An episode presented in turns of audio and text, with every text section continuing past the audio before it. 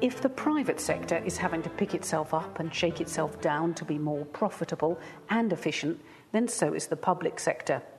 The USA spends 17.3% of its GDP on health, and the UK spends just under 9%. But that UK spending is huge and represents many thousands of jobs and goods and services across all sectors. Michael Kitson again. Should the public sector deficit be cut quickly? I think it's very dangerous if we do cut the deficit too quickly. Obviously, we need to con- consider the deficit in the longer term. But if we cut it too quickly, we're going to stall the recovery and the, the slow, slow down the economic growth and have an adverse effect on unemployment. What we basically see at the moment is the private sector is very unwilling to spend because of the impact of the financial crisis and the accumulation of debt. When the f- private sector is unwilling to spend, that's then the role of the public sector is to step in and increase economic activity or maintain economic activity. So we should be concerned with the deficit in the longer run, but we should be, I'm very concerned about cutting the deficit in the very short term over the next year to 18 months. And, and it's true that if people are in work and they're paying taxes, then actually, you know, that reduces the deficit rather than people being on, on the dole queues, isn't it? Well, that's right if they're in the private sector, but of course, if they're employed in the public sector, they will be paying taxes, but they, they will be receiving income from the public sector. And so we do rely on the public sector to maintain economic activity when the private sector is unwilling to spend or the private sector cannot spend because it cannot raise finance to increase either investment or consumption. George Osborne, the British Chancellor, is protecting healthcare budgets and overseas aid but the NHS will have to prove its business efficiency in these difficult times. Pam Garside, an associate of Cambridge Judge Business School, says in a new report, Out of Hospital Care Lessons from the USA, that Britain needs to learn lessons from the USA on using modern technology. Uh, the biggest difference is level of expenditure. The US spends 17.3% of the largest GDP on the world on health and the UK is at about just under 9%. So the level of expenditure is massive in the States. And the other, another difference is that our, our system really is a health system and theirs is very fragmented. They don't have what some of the commentariat called, call systemness in, in the United States. It's a very fragmented system. And I think the third thing is the, the coverage. Uh, the National Health Service in the UK, hugely admired around the world. It's got problems, but it at least covers everyone. And the US health system does not, although Obama's recent bill seeks to uh, extend coverage to the whole of the US population. But up till now, it hasn't done so. Can I assume that the challenge of a modern healthcare system, whether you're in the USA or in the UK, is trying to provide more out of hospital care, simply because that's the title of your report? Yes. Um, there's two major drivers. One is it's better for people and patients not to be in hospitals, and they actually prefer to be taken care of at home for the most part. The second is cost, because it's a lot less expensive um, to, to take care of people out of a you know, hugely expensive acute hospital setting. I mean, that, that, that's a gross simplification, but it's really cost and patient preference. Improving leadership in the NHS will be key so that old assumptions are disregarded and new patterns of work developed, including commissioning from new sectors. Garside again.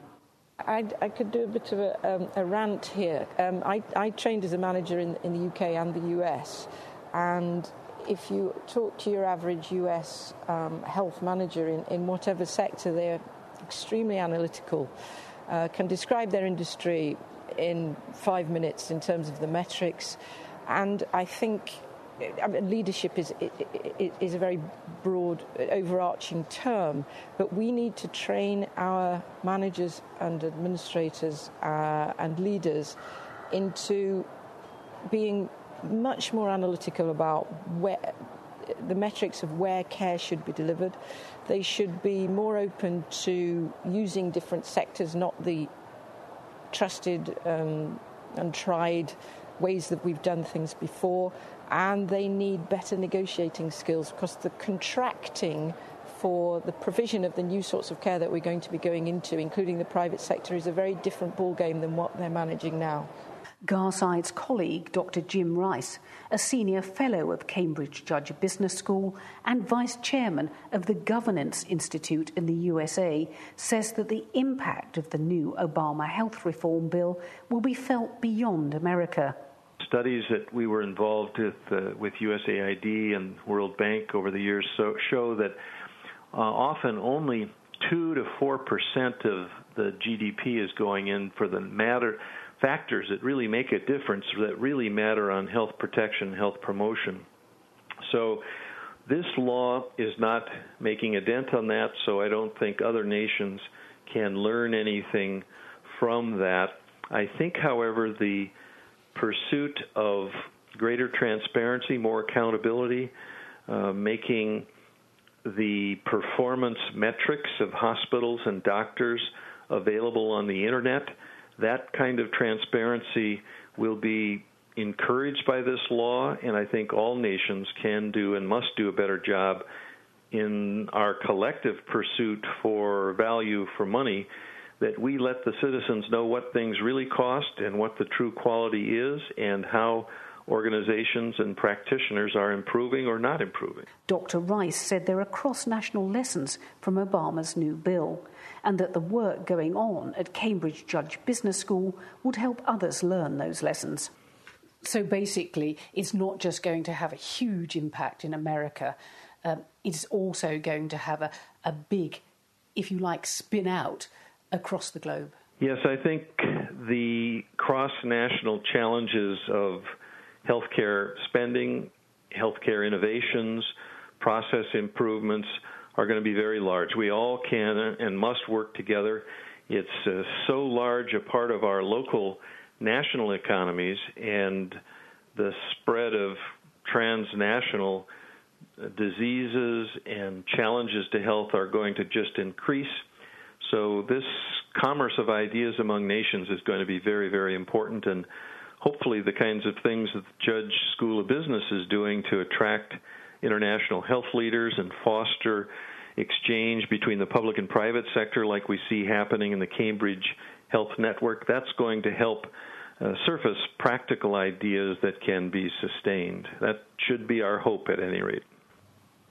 But it's the quality of relationships as well as leadership that will determine business success in the private and public sectors in the future. Dr. Chris Tyler is the new Executive Director of the Centre for Science and Policy at the Cambridge Judge Business School. They'll be attempting to improve policy making through the exchange of ideas at seminars and workshops, bringing leading strategists and policymakers together.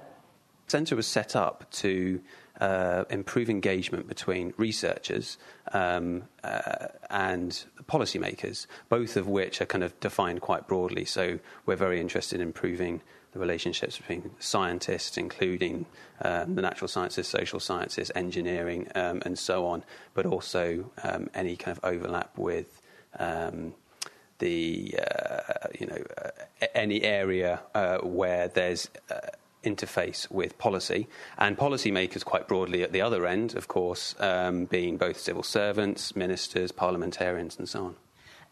What's your unique selling point? Isn't this just a, another talking shop? Well, there are a number of organisations that do try and improve um, the engagement between researchers and policymakers. However, um, they have a tendency to be coming from a particular angle. Um, so, for example, there are professional and learned, society, learned societies that do this, um, but they uh, are very focused on their fellowship um, and they typically will produce a report, for example, which they wave in front of policymakers, um, which policymakers very welcome and find useful, um, but it's not always apparent um, how some of the recommendations that may be made could feed through into policy. So the centre's approach is not to do with the uh, the producing some kind of product at the end, but uh, improving relationships. That's that's where our end game is. Um, we bring together policymakers with the academics, uh, experts in a whole range of fields. It's a very interdisciplinary approach, right from the word go, so that um, uh, so that the kind of what academics can bring to the policy process is embroiled in what, of course, policymakers understand about the policy process so that uh, you don't run over old ground. We're not having to go back to first principles from a policy, um, uh, policy perspective, um, and you can really uh, improve engagement between the two, and, of course, at the end, end result, hopefully, uh, come up with a better understanding between the two. If you are exhausted just listening to these new ideas, don't despair. Help is at hand in the form of new research, which says slowing down will help that profit line. Dr. Jochen Menges, lecturer in human resources and organisations at Cambridge Judge Business School, says working hard isn't always good for profitability. Sure, yes. The acceleration trap is really a phenomenon that many of us know, but it's sometimes hard to recognize. So the acceleration trap takes place when um, organizations ask their employees to work on a high level of energy for most of the time. That means that they ask them to display the same amount of accelerated effort day after day, month after month. Now, if that effort continues and um, then that takes a toll on the organization. And what it essentially leads to is what we call organizational burnout that is sort of the equivalent to the burnout on the individual level of the of, of a person. Um, now, on the organizational level, we see that what happens to companies is that their energy really declines, and the frenetic pace that they put forward saps the employees' motivation. So, in the end, that leads to uh, the organization suffering from actually performance um, uh, deteriorations. Managers need to break free of the speed trap to improve their organisational efficiency at all levels. They need to ask, What can I stop doing? rather than, What can I do? Menges again.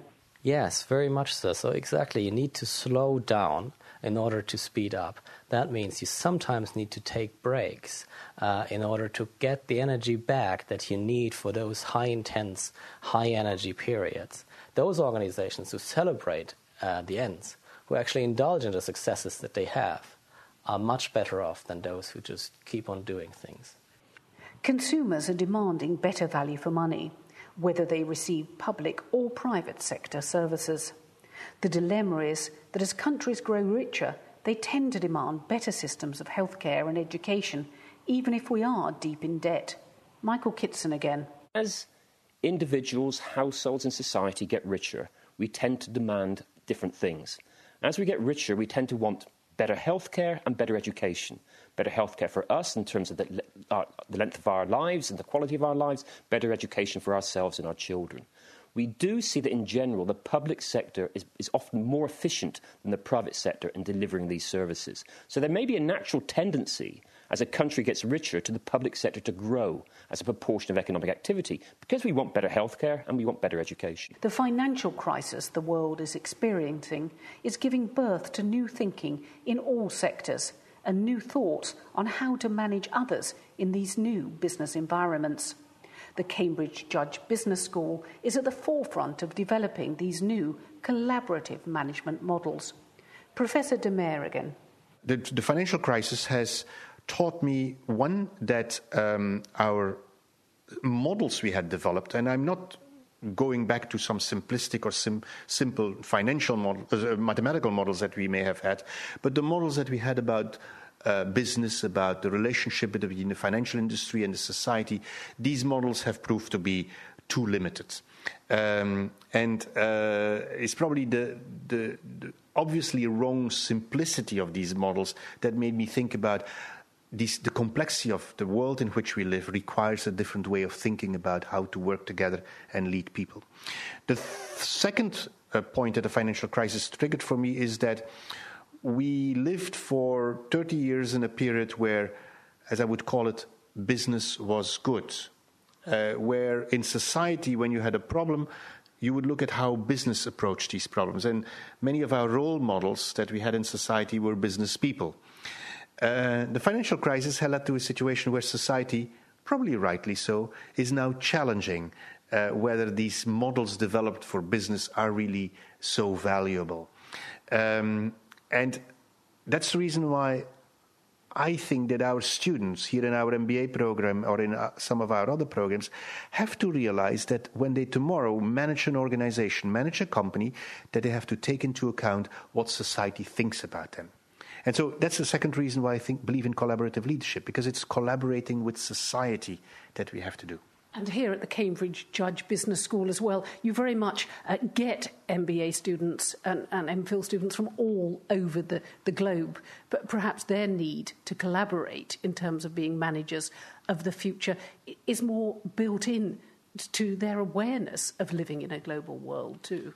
As many of our graduates will know, uh, we um, really foster a uh, climate of collaboration here within the business school. And I would even say, probably, this is a characteristic of the University of Cambridge in its whole. I mean, as you will know, uh, the University of Cambridge is, really doesn't exist. It's a collection of colleges, institutions, the university itself, that all have to collaborate with each other to create this wonderful institution that in the rest of the world is described as the University of Cambridge. So it's probably in our genetic pool uh, to think about collaboration.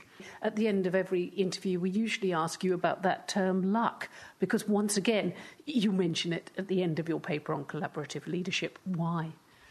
Well, the I always argue that um, in a world that is characterized by a high degree of uncertainty, you cannot always predict what is going to happen, and you have to prepare yourself for the known unknowns and the unknown unknowns that are happening out there in the world.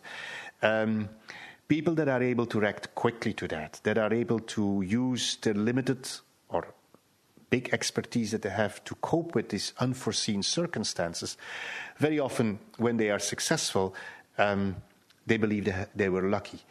Uh, I believe there is something like luck, a coincidence of circumstances, but um, as this uh, French dictator Napoleon Bonaparte ever said when he was asked how to choose his generals, he said, I choose the one that has consistently more luck than the other ones.